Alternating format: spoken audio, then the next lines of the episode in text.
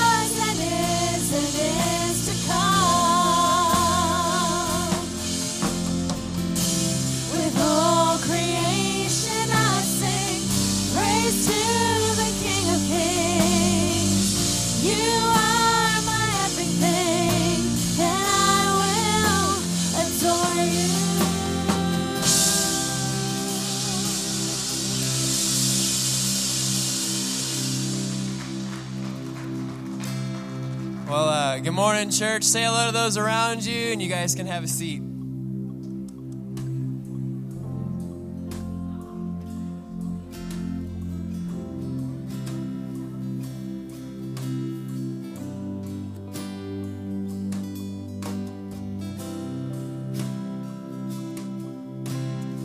So, uh, everybody is warm in here, and if you need to get warmer, just scoot closer to people.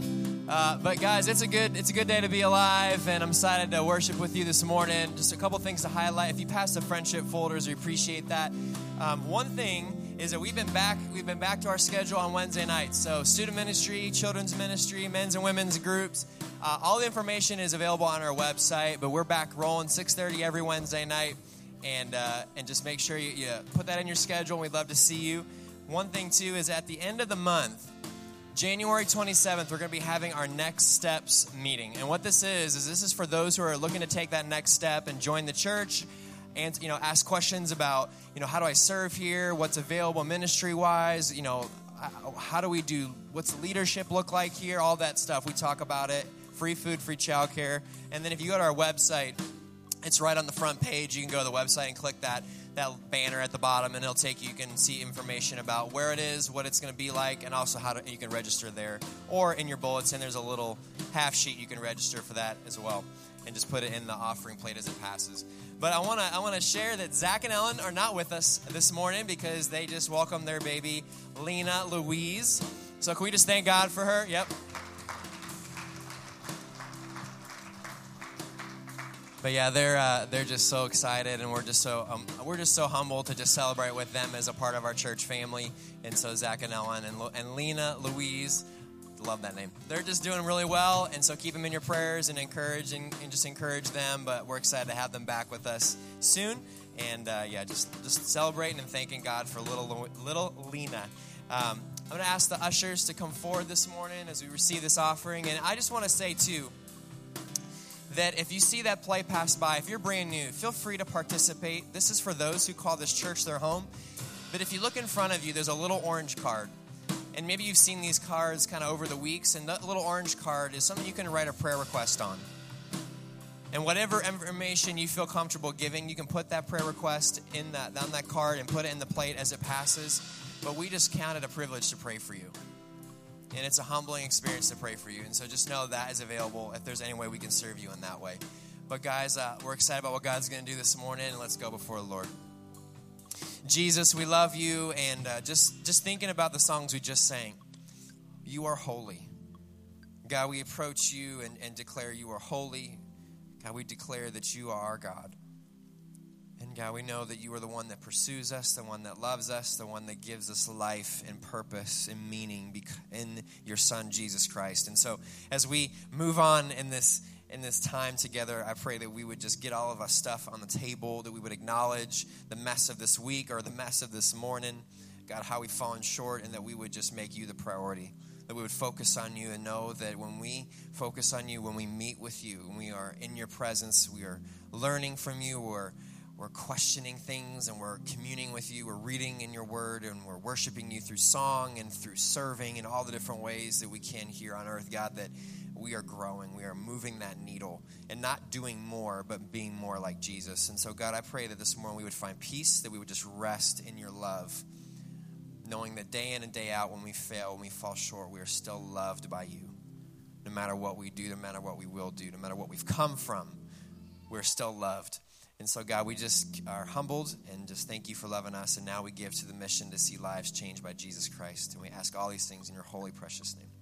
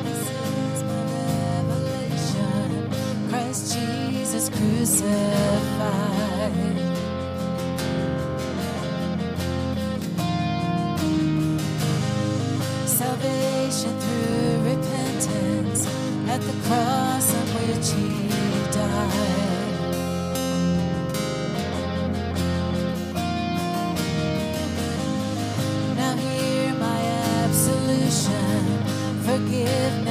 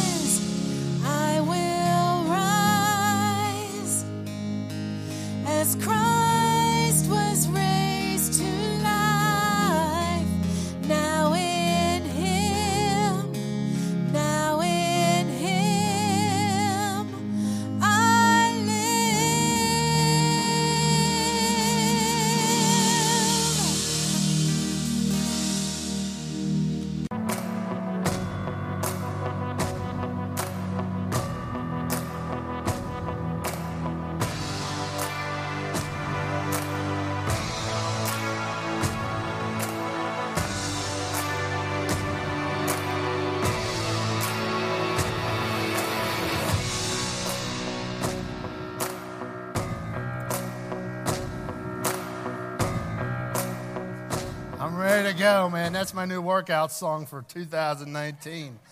Uh, poor Hunter, man. That's my nephew. I told him to grab the pulpit. He thought it was going to be light. He thought it was the Samson series. That po- this podium was 57 pounds. So when you see the guys lift it up, you know they've been working out, man. Thanks. Let's thank Hunter for grabbing that. I appreciate that, man. Oh, always some fun times at church, isn't it? Ah, we're in the middle of a series to talk about new beginnings. You know, it's all about new beginnings. It's never too late to start a new beginning. And uh, in your life, I want you to realize that it's never too late to start a new beginning. And the reason that we have to understand that is because many times we have things that are broken. We have many times there are ruins that happen in our life, and we have to start a new beginning. We have to start over. We have to relook at life, and we have to, we have to re, re, re, redo some areas of our life. And so, as we're going through this book of Nehemiah, this is the season, January is the season when people are thinking about starting new beginnings. They're starting new things in their life. Uh, you know, the health club is full all the way up until February the 5th. And so it's like, you know, this is the season, right? But I want you to realize these are principles that you want to take and you want to apply all year long. And you want to apply every time that there's a new beginning that has to start. And right now, you may be looking at some areas of your life. I know I'm looking at a few areas. As I was studying this, I looked two months ago and I said, wow, there's a few areas that are broken. And there's some walls that have been broken down, some, uh, some areas that need to be rebuilt in my own life. And so I'm taking these principles and I'm applying them to my own life. And I want to encourage you to, to come and to take some of these principles and apply them to your life. You know, you don't have to be the best to be a, a rebuilder.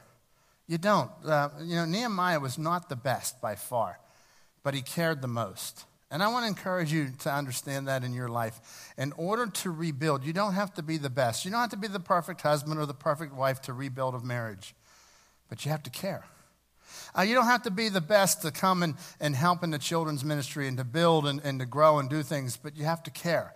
Same in our youth ministry, same in all of our ministries of our church. You know, our church, we have a purpose, we have a mission, and we are constantly building lives. We're rebuilding lives. And we're not the best, but I'll tell you what, we care the most. We care the most. And I want to encourage you as you step out and grow in your spiritual life, to, uh, and you're, you're looking at some areas that you need to rebuild in your life, just be the person who cares the most. And we're going to look today, there's, there's going to be four principles that we're going to draw from Nehemiah chapter 2 that are going to be important to your, uh, to your rebuilding process. Last week, just to catch up on the speed, we looked at Nehemiah chapter 1. Nehemiah was just a cupbearer to the king. It was a prestigious place to be, but it, he was not a prophet. He was not a priest. He was not a king. He was not in a position of high power. Uh, he had a great civil service job. So he had, to, he had a great job. He got to test all the food before he gave it to, to the king. Drink the wine, give the wine to the king. Uh, eat the food, give the food to the king. And I said, where were those jobs whenever I was looking? You know, wouldn't that be a great job? Just sip that stuff all day, eat that stuff, and hand it over to the king. But, you know, if somebody was trying to kill him, I guess you died that day, right? So, it, it you know, has its drawbacks, but it's a pretty cushy job all along the way. And so here's Nehemiah. He's just living life. And, uh, and the backstory was remember that the, the city of Jerusalem, uh, about 140 years earlier before Nehemiah, in comes uh, Nebuchadnezzar, and they siege the, the nation of Israel. They siege Jerusalem. and, uh, and they deport, they take the people out, all the key leaders, they take them out. That's whenever Shadrach, Meshach, and Abednego, the story of Daniel and the lions, then that was all under Nebuchadnezzar, all right? So they deported them to Babylon. Babylon was the great superpower. In comes Persia. Persia now is the, the, uh, the great superpower. And so here he is now. He's, he's been deported. Uh, this has been like 140 years worth of history. And now here's Nehemiah. He is the cupbearer to the king. And he has a memory of his family. He's got ancestors that were buried back in Jerusalem. His heart is broken. And God has placed this on his heart because God wants him to go back and to rebuild the wall. He had no special ability, he was not a wall builder. This was not in his, in his uh, resume to be, to be a wall builder. He was a cupbearer. And so one day, God takes an ordinary man and he gives him an extraordinary purpose. And that's what, as we go through the book of Nehemiah, I want you to look at your life and I want you to see yourself as an ordinary person that God wants to do something extraordinary through. Because that's how God works. God does, there, there's nobody that's extraordinary. We're just ordinary, normal people. And God, that's the, those are the people that God uses. As a matter of fact, if you look and you, you read in the New Testament, you'll see that God tends to use the weak. Because in our weakness, Christ is made strong. So here was Nehemiah, just an ordinary person. And the same with you. God wants to use ordinary people just like me, just like you. Before Nehemiah ever left Persia, before he started to assemble his team, before he put the first stone around the wall, he lived with a burden. Nehemiah chapter 2, verse 1. Every year, uh, uh, early the following spring, in the month of Nisan. And the, so, four months later from chapter 1, okay? Four months later, in the month of Nisan, during the 20th year of King Artaxerxes' reign, so again, we're getting some history marks so you can go back and actually find this in history. This was not a story with a moral. This is actual history. God gave it to us. We're reading the memoirs of Nehemiah himself. I was serving the king his wine. I had never before appeared sad in his presence. So the king asked me, Why are you looking so sad? You don't look sick to me. You must be deeply troubled. Then I was terrified. And so, what was happening here was that for four months, Nehemiah has been on this journey. He's praying, he's fasting, he's mourning, but he never let on. He went to work and he had a smile on his face every day at work. He, uh, he had the cup uh, before the king. He would sip, sip of the king's wine. Like he said there, I served and I, I, was serving the king his wine. So he sipped and he would give it on. He would eat of the king's food and he would give it on. And uh, he had never appeared sad in his presence. You know, that's exactly how Jesus told us to fast. He said, Matthew 6 16, and when you fast, don't make it obvious as the hypocrites do for they try to, uh, to look miserable and disheveled so that people will admire them for their fasting. I tell you the truth, that is the only reward they will ever get. Nehemiah was the real deal. He was an authentic follower of God. He wasn't putting on a show. He never, uh, until this point, displayed that, that he had sorrow for the situation that he was going through. His burden never found it to his face because he kept going and kept serving. He served King Artaxerxes well, and no one knew of his sadness. But all that changed one day. One day, Nehemiah goes in and inadvertently he shows his feelings on his face, and the king says, Why are you looking so sad? You don't look sick to me. You must be troubled. And then he says, I was terrified. You know why he was terrified? Because he was the cupbearer. And if the cupbearer was going to have any change of his routine, it would show on his face. Uh, king Artaxerxes his dad, who was a king, was assassinated. So the cupbearer was a very key important part of his security team, very important part of his, of his daily life. And if there was something going on, if this guy was up to trouble, it would show on his face. So when he says, I was terrified, right there, his life came into question. He was terrified that he would lose his life at that moment because the king would automatically think treason. The king would automatically think that he's a, a, an assassination attempt, that the Jewish people are, are putting something in his food. And look how he responds here. He says, verse 3 I was terrified, but I replied, Long live the king. Now, that's another way of saying there's nothing in your drink, King Art. All right? Uh, long live the king. How can I not be sad? For the city where my ancestors are buried is in ruins, and the gates have been destroyed by fire. I, I want to share with you, first of all, one of the principles I want to pull from this chapter this morning is to live your life with a goal in mind. Live your life with a goal in mind. Um, this is what Nehemiah did. Nehemiah went to work every day. He had a job, and his job was to be the cupbearer, and he did really well at it. You know, to be the cupbearer, you didn't just you, they didn't just randomly pick a cupbearer. You had to kind of work your way through the ranks. It was a lot of integrity, a lot of honesty. Uh, your your character went before you. So his character went before him. He was a a great hard worker. And, and, but yet he had a, a life purpose. He had a goal that was bigger than his job. And I want to challenge us as a church that we have goals that are bigger than our jobs. Uh, God has given us our jobs. They're extremely important. We're to go work hard. We function well at them. We serve our boss well. We serve our community well. We serve the people that we work with well. But God has given you a purpose that is bigger than your vocation, that is bigger than a job. He has given you a purpose here today that, uh, that He wants for you to do. And so we've got to understand that Nehemiah, as Nehemiah went through all of this, he had a purpose in mind, and the purpose was that he was going to go back and rebuild the wall. That was his goal in mind. And so I ask you, what is your goal? What is the goal that God's tapping at your heart to do? I asked you last week, what breaks your heart? What, what is God speaking to you about in the depth of your soul that, that you want to, to go do? There's a passion that He's laid upon your heart. You know, you have a bigger purpose than your job. You have a bigger purpose than your house. You have a bigger purpose than your bank account. And Nehemiah, his purpose was even bigger than the wall. Let me share with you what happened. Again, the backstory here was that uh, Jerusalem was in ruins. Nebuchadnezzar had taken the people, the Israelites, captive. Time passes, and Cyrus has compassion for the people, and he wants their God, he wants favor with their God, so he allows them to rebuild the temple. You read that over in Second Chronicles chapter 36. But then, uh, then Artaxerxes stops the rebuilding process. So this is the same king who, over in Ezra chapter 4 through 6, he stops the rebuilding process, pro- the progress, due to his council telling him, hey, you know, you might not want to let these people, you might get some problems out of these people. Why are we going to let them have, have, have the safety, the security around over there? So the remnants of Israel begin to intermarry, worship stops, the practices end, the worship practices end.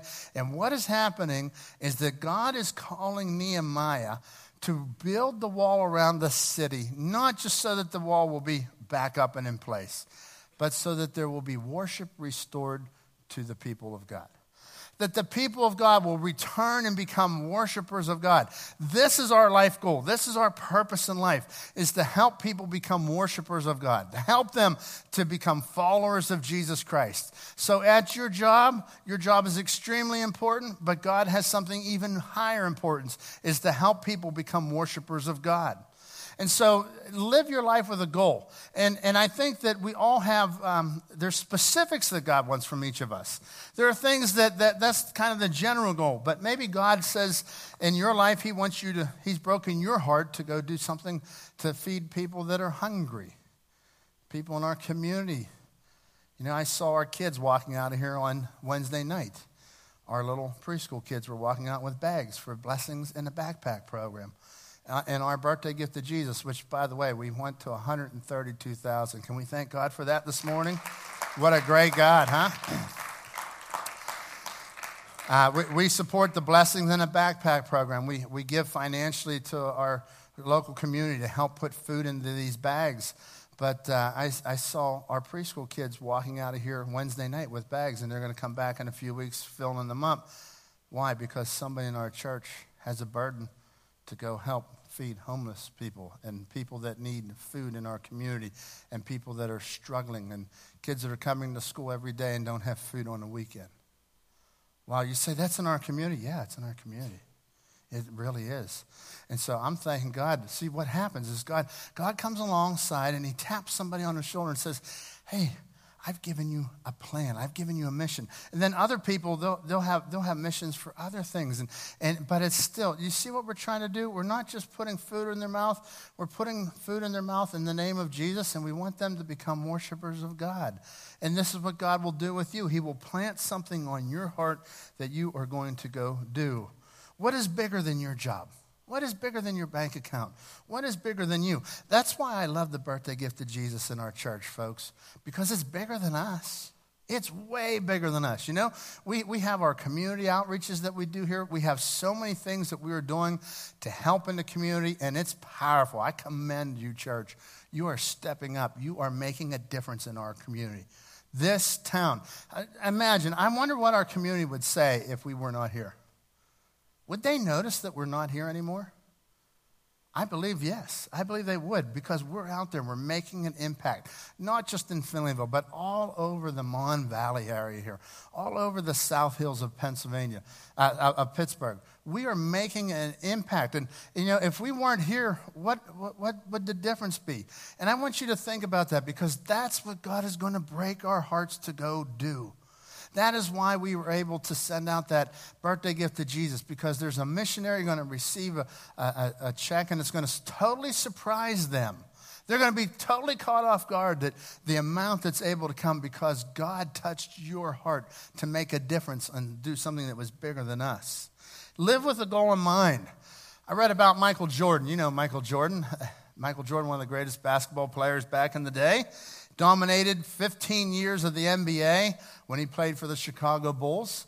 During that 15 year time span, he averaged 32 points per game. It didn't matter who the opposition was, didn't matter who was covering him, didn't matter what injury he was coming off of.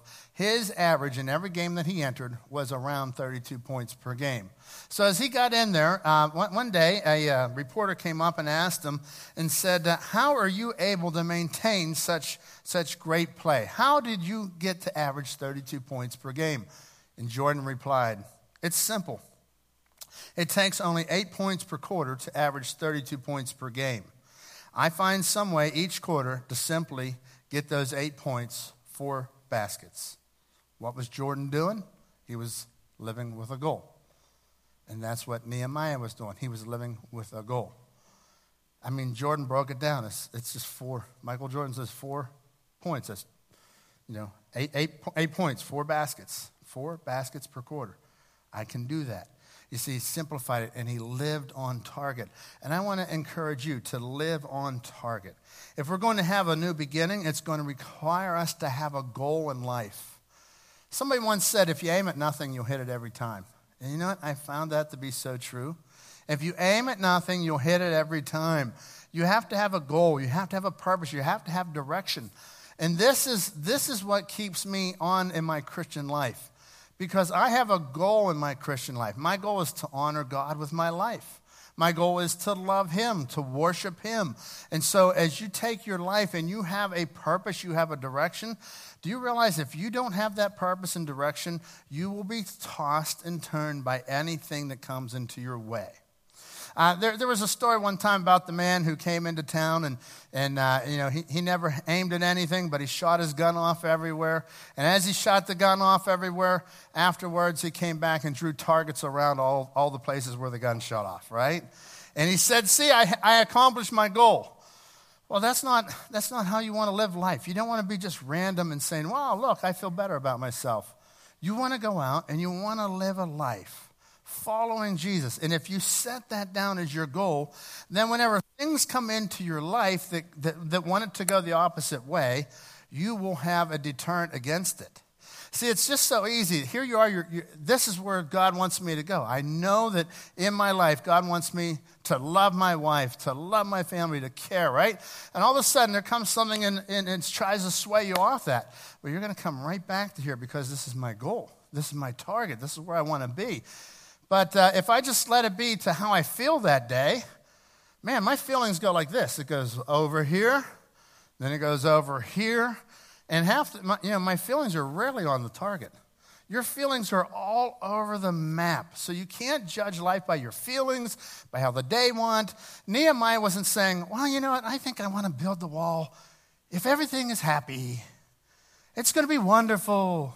we're going to find a bunch of bricks. You know, it wasn't like that. He says, I've got a burden. And he was crying and pleading to God for four months. Then he comes before the king and he has this discussion.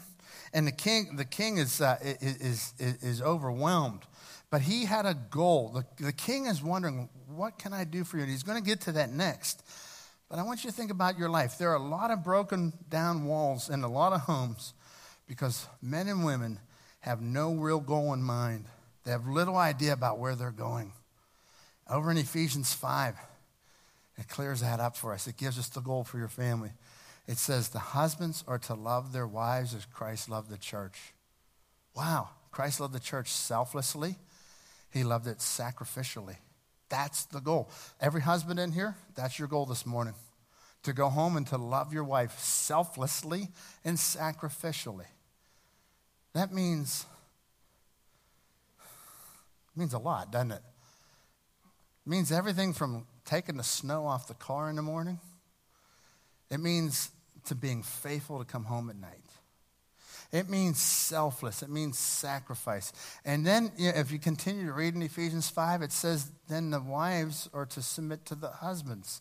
And it talks about this mutual submission.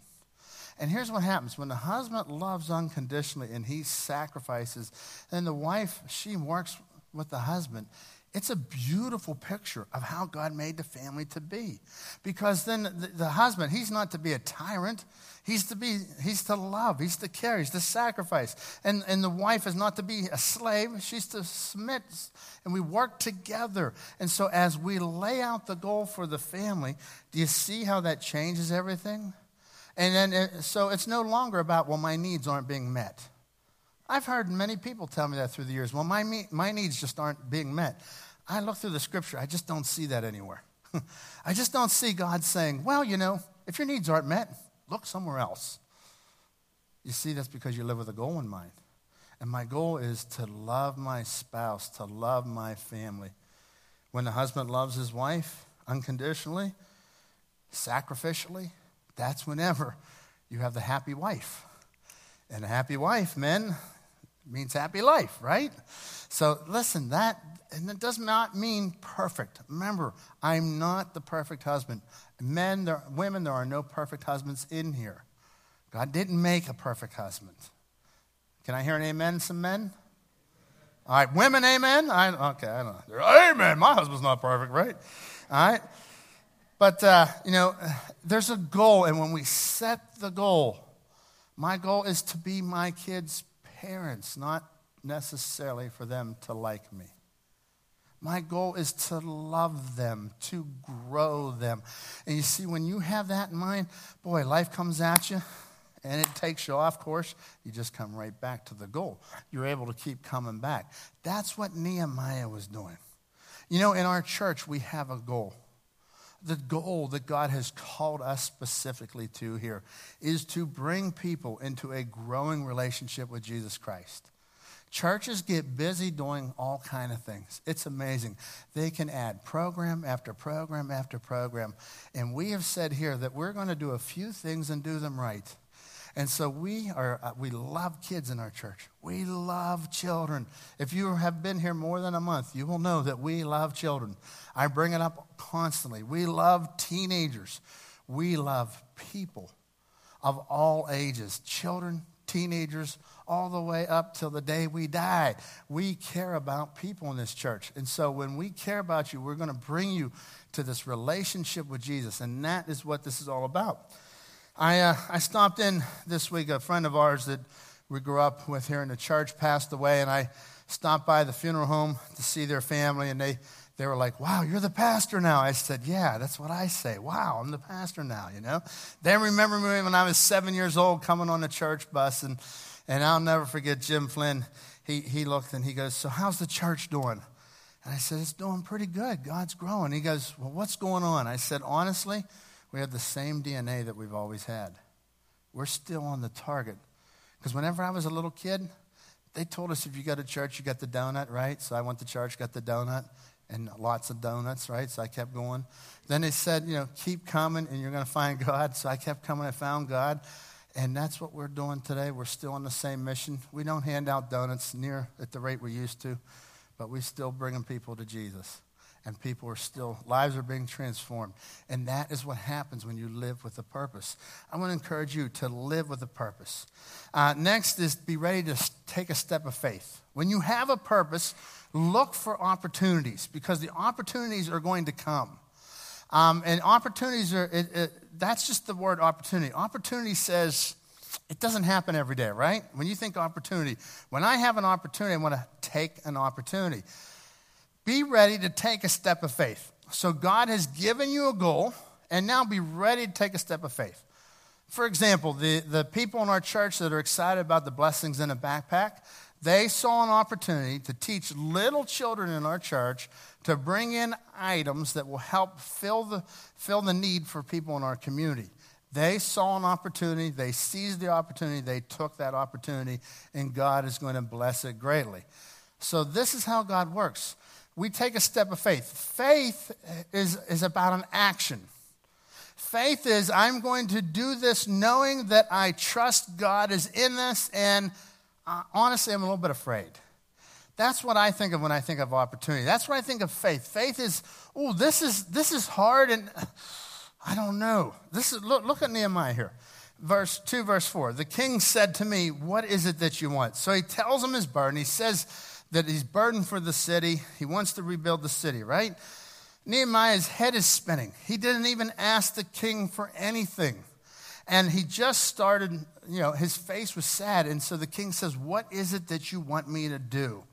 What can I do for you? You know what Solomon said about the king? I love what Solomon said over in Proverbs 21 1. He says that the king's heart is in the hand of the Lord. Like the rivers of water, he turns it wherever he wishes. Here's Nehemiah. He's a cupbearer. He's just going to work. It's an average day of work. And all of a sudden, God is placing an opportunity for him to, uh, to accomplish the goal in mind. As he has placed this opportunity before him, here he comes, and here's what was happening God was working in the king's heart. This was the same king that stopped progress on the wall. This was the same king that stopped resources. So here he comes. The king's heart is in the hand of the Lord. The king said to me, What is it that you want? And then I love the very next phrase out of Nehemiah's mouth. He says, Then I prayed to the God of heaven. I would have said it like this and then I said, Oh, dear Lord. Yeah, here it is. You, you, he's been praying over in Nehemiah chapter 1, verse 11. He was praying. He said, Lord, if it be your will, let the king be gracious to me. Let the king be kind to me that I could go and, and I've got to, I know I've got to talk to him. So four months pass. He's been, he's been troubled. His face for the first time, his countenance is down, and God opens the king's heart. Now check this out. This is pretty powerful. It was an SOS prayer. And I want to encourage you, SOS prayers are great. I, I think that uh, we have to remember, you know, you're going to be at work and there's going to be opportunities, there's going to be challenges, and you have to pray those. Lord, help me.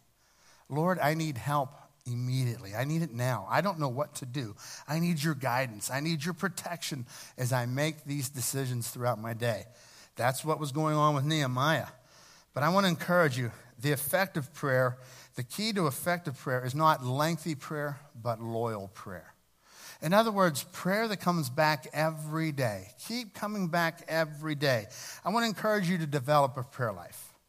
I want to encourage you to have a, a daily time that you meet with God.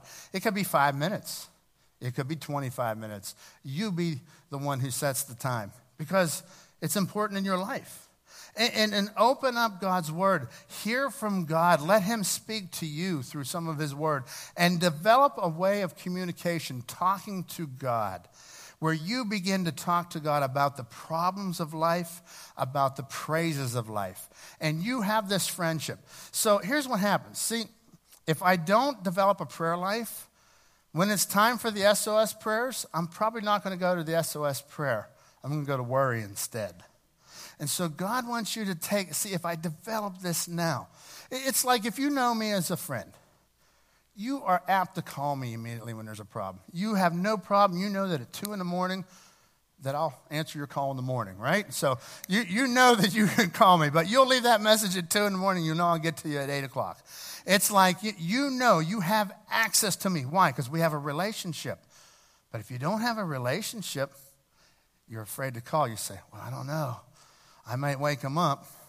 Then if you do know me, you know, well, he's sleeping anyhow. All right? So, do you see? And that's what it is with God. When you have a relationship with God, second nature. So you, I want to encourage us all. Let's take your prayer life. Let's make it a priority. If you do not make your, prior, your prayer life a priority, it will not grow. If you do not make your spiritual life a priority, you will not grow. Things don't grow on accident. When I want to grow something in the yard, I plant a flower. You have to water it. You have to nurture it. You have to give it the food, the vital nutrients necessary. You go for four weeks without watering a flower, you don't have a flower anymore. And the same is true in your spiritual life. If you want the SOS prayers, grow it every day. Grow it every day so that you are not going to worry and fret and stress, but grow this time. And I want to encourage you make that, it's so important. I, I tell people set a goal five out of seven days a week. That's a great goal. Meet with God five out of seven days a week. You know why? Because nobody can do seven out of seven. I haven't met anybody yet who's done seven out of seven perfect. Um, go five out of seven days. And if you miss Friday, guess what? You got Saturday to make up for it, right? And if you miss Saturday and Sunday, you're still on track. You start again on Monday. And, and set, set that goal because you can do that. And what happens is you will grow your spiritual life. So I want to encourage you set your goal, be ready to take a step of faith. The king asked Nehemiah, Well, how can I help you? How can I help you? He took a step of faith. Look at what he does here. He immediately, because he had his plan figured out, he was ready to go. Immediately, he says, If it please the king, and if you are pleased with me, your servant, send me to Judah to rebuild the city where my ancestors are buried. Send me back to Judah to rebuild it. The king with the queen sitting beside him. Now that's interesting, isn't it? It's kind of like in parentheses, the king the queen sitting beside him, because queens didn't sit beside the king when important decisions were made. Queens weren't often beside the king whenever there was something important about to happen. The queen was sitting there. And uh, some scholars believe that this was actually Esther, Queen Esther. If you go back and read the book of Esther, some of them actually think it was Queen Esther. She had a love for the Jewish people, right? And so, uh, so that's, that's who some scholars believe it. But I know it was like this the king's sitting there, and the request comes How long will you be gone? How long will you return? When will you return? After I told him how long I would be gone, the king agreed to my request. I could just see the king sitting there, and here he is. Uh, the cupbearer says, Well, I need to be gone. And he tells him how long he's going to be gone. He tells him what I, what I need, you know, when I'll come back. And he looks over at the, looks over at the queen, and she goes, Mm hmm. Guys, you know what I'm talking about, don't you? You know, it's just like, mm hmm. And that's exactly the situation. After I told him how long I would be gone, the king agreed to my request. Know your mission. Know what God wants you to do. Get in touch with God and let God give you these burdens. Listen, our church, we have a burden, we have a passion to bring people to Christ. That's what we're doing. We have a burden from missionaries. We, we, we are a pipeline supply line to the missionaries. We're, we're sending out the supply. Why? Because they're bringing people into a growing relationship with Jesus. Uh, people are, are doing things all over our community. So, what about in your own life? Let's take this to what are some walls that need to be rebuilt in your own life? Here's a good one. Uh, uh just, to, you know, you got to be able to say it. Maybe it is, I'm going to get my family out of debt. I want to get healthy this year. I want to get out financially healthy. I want to get out of debt. That is a target. That's a goal. And when the opportunities come, you're going to be able to take the opportunities to do the right things. I want to feed those in need in my town. That's a direct statement. I want to start an orphanage. You know, there's uh, two ladies, Kathy Galker and Alice. Kathy and Alice. Kathy is Tracy Mulhorn's aunt down in Haiti. I am overwhelmed since I've met them. They were two ladies that were ministering in the hollers of West Virginia at one point. They were young ladies back then. Today, you look at them and you say they're two little old ladies. But they weren't two little old ladies at one point. They were two young women, and they sensed God had a plan for their life.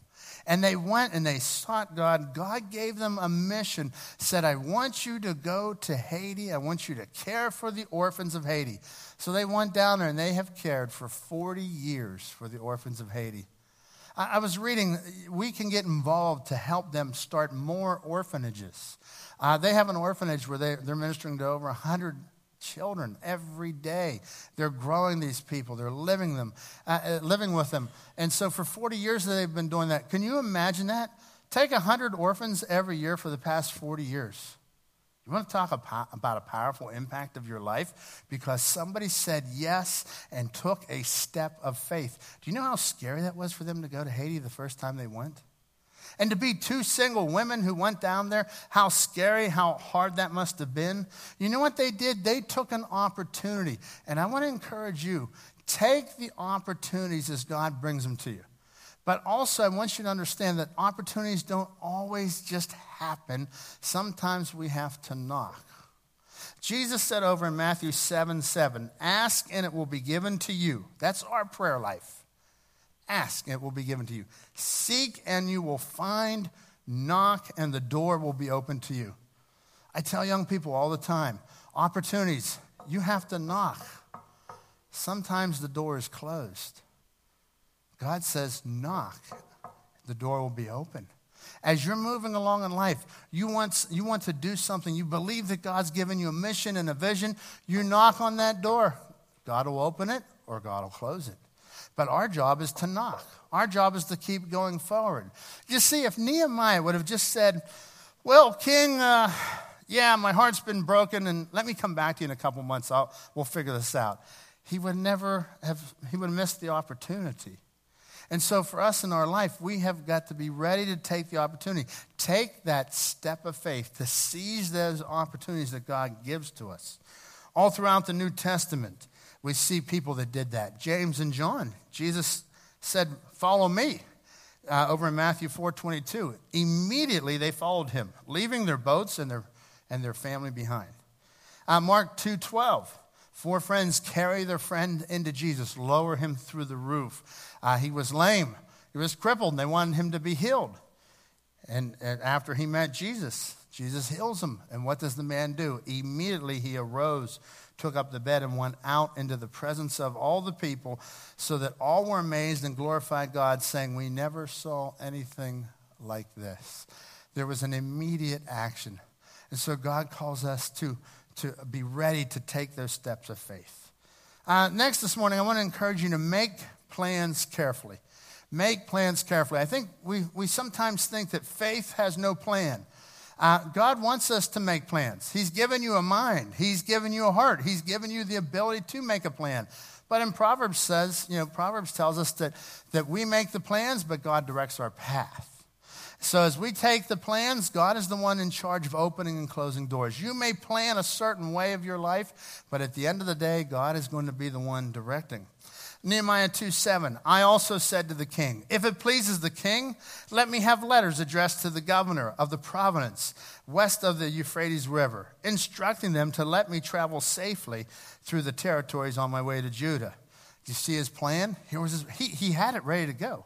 He waited for the, for the moment, he waited for the opportunity, and he said to the king, Hey, I need safety. And if it pleases the king, would you give me permission? Give me a letter to give the governor so that I can get over to there. Verse 8, he says, And please give me a letter addressed to Asaph, the manager of the king's forest, instructing him to give me timber. I will need it to make the beams for the gates of the temple fortress, for the city walls, and for a house for myself. And the king granted these requests because the gracious hand of God was on me. Did, you see what he did? He had a plan, and his plan came, he was able to execute his plan because God's gracious hand. Check this out. This is my favorite part of the book. The king granted these requests. Read it with me because the gracious hand of God was on me. He didn't say the king granted it to me because I had the most perfect plan. He said the gracious hand of God was upon me. We can learn from his planning. He was ready to go. I'm sure there were things that he had to fine tune, change along the way. But look, he says, I want some wood from your forest, king, to rebuild those gates and a house for myself. I need you to help me. Verse 9 When I came to the governors of the province west of the Euphrates River, I delivered the king's letters to them. The king, uh, I should add, had sent along army officers and horsemen to protect me. So he sent along an entourage to help and protect him. But when Sanballat the Horonite and Tobiah the Ammonite officially heard of my arrival, they were displeased that someone had come to help the people of Israel. We're going to talk about these guys next week because they're the opposition to the mission. Okay, we're going to come back to them. Uh, Nehemiah 2:11. So I arrived in Jerusalem. Three days later, I slipped out during the night, taking only a few others with me. I had not told anyone about the plans that God, uh, that, that God had put in my heart we took no pack animals with us except the one that I was riding. After dark, I went out through the valley gate, past the jackal's wall, and over to the dung gate to inspect the broken walls and burn down gates. Now, that word inspect is a medical term, it's examined. You know, when you go to the doctor, a doctor examines you and he starts pushing all around? You know, he's looking for something squishy. I ain't got nothing squishy here, guys. Yeah, he's, he's feeling around. He wants to see if it feels right. And he pushes in deep. He goes, mm, I think, uh, have, have you had this problem? He starts to ask further questions, right? He was examining, he's probing, he's hitting all the spots. He wants to see if he needs to examine further. And that's the same term. He, Nehemiah goes out and he's examining the situation because he wants to continue to plan this thing and to do it right. He goes out at night, and at nighttime, he sees that there are things that are problems. Nehemiah saw all the brokenness, he saw the trash that had been piling up for decades. Verse 14 Then I went to the fountain gate and to the king's pool, but my donkey couldn't get through the rubble. So, th- so though it was still dark, I went up the Kidron Valley, inspecting the wall before I turned back and entered again to the valley gates. The city officials did not know that I had been out there or that I, what I was doing. I had not yet said anything to anyone else about my plans. I had not yet spoken to the Jewish leaders, to the priests, to the nobles, to the officials, or anyone else in the administration. At that point, he hadn't shared his plan. And then the, here, come, here it comes. Now he shares his passion and I want to encourage us to be people of passion. Because in verse 17, he goes, But now I said to them. So he goes out and he assesses the damage. He sees that there's problems. And folks, this is what has to happen in our families. This is what has to happen in our community. Whatever God is calling you to do, you have to assess the damage. You have to see the rubble and the trash that has piled up. And then, as you see God's vision for rebuilding, you share your passion. Come out and just share it. Here's what he does He says, Now I said to them, You know very well what trouble we are in. First thing he does, he tells them, I want you to face up to it. He says, We. He doesn't say I, he doesn't say you. He says, We. You know very well the trouble that we are in. Stop blaming others. You will never change if you blame somebody else for your problem. Catch that. You will never change. If, I've had people through the years say, well, you know, my dad never loved me when I was a kid. Well, you can't blame your dad for your actions today. Well, my mom, you don't understand this happened in my family and, and, and this person. Listen, all those things are legitimate issues that happened in your life, but you cannot blame somebody else for, for the problems that you have to deal with today. Stop blaming others and deal with the situation in hand. Face up. Jerusalem lies in ruins and its gates have been destroyed by fire. Let us, he's talking about a team, let us rebuild. So he says, team up, and then he says, the gird up. We're going to rebuild, okay? So face up, team up, gird up. Uh, get off the couch. We're going to do something. We're not going to just sit around and look at the rubble anymore. Let us rebuild this wall of Jerusalem and end this disgrace. Then I told them about how, how the gracious hand of God has been on me. Right there, he says, Look up. Look up to God. Because if you take all those principles without looking up to God, they're just good self help. They're just good business principles that you can apply. God wants you to take and put him into your equation. Get off the couch, go do something, but look up. Here he says, I told them about how the gracious hand of God had been on me. I keep seeing that phrase over and over in this chapter. The gracious hand of God was upon me. I, and about my conversation with the king. And they replied at once, Yes, let's rebuild the wall. Share your passion. You know what? God has called us to be people of passion in our community, people of passion in our homes. I like what John Wesley said. He said, Light yourself with passion, and people will come from miles to watch you burn. As you are passionate, it will be so attractive and will attract people to our God. It will attract people to your mission. And Nehemiah, he came, he had passion, and he was attracted to, people were attracted to his God. People were attracted to the mission, and they said, Yes, let's rebuild the wall. So they began the good work. Discouragement gave way to encouragement, discouragement gave way to new hope. It only takes one person with a God given vision in your home, in your office, in your school, in your community. One person with a God given mission to make a difference and change the outlook of hundreds, thousands of people. Let's close in prayer. With our heads bowed and eyes closed, people like Nehemiah People like Nehemiah help us to see things instead of just looking for things. And today I want you to see things in your life.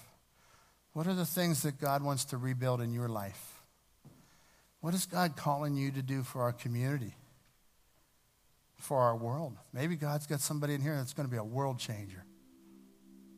Maybe you're a young person this morning. Maybe you're in high school. You sense God talking to you about something. I want you to go out and I want you to to respond to him. That's what happened to me as a kid. I came to the church here and somebody told me, You can do this. they taught me how to tell people about Jesus. And man, I went off and I started doing it. And that's been my passion ever since. What's God talking to you about this morning? God be with each person in this place. Lord, there are families that need to be rebuilt. There are walls and rubbish things that have been broken and hurting for many years. God, give us the grace to look at those things face on, to face up, and then to team up. Let's, let, God, give us the passion that we can share with our family, share with our community, to team up, to gird up, to, to get the work done, but most importantly, to look up and see your gracious hand at work in each one of our lives. Lord, be with each person as they respond to you throughout this day and the week to come. For it's in your precious name we pray. Amen. Let's stand together. And as, uh, as you dismiss, would you please greet those around you? Welcome. We're glad you're here today.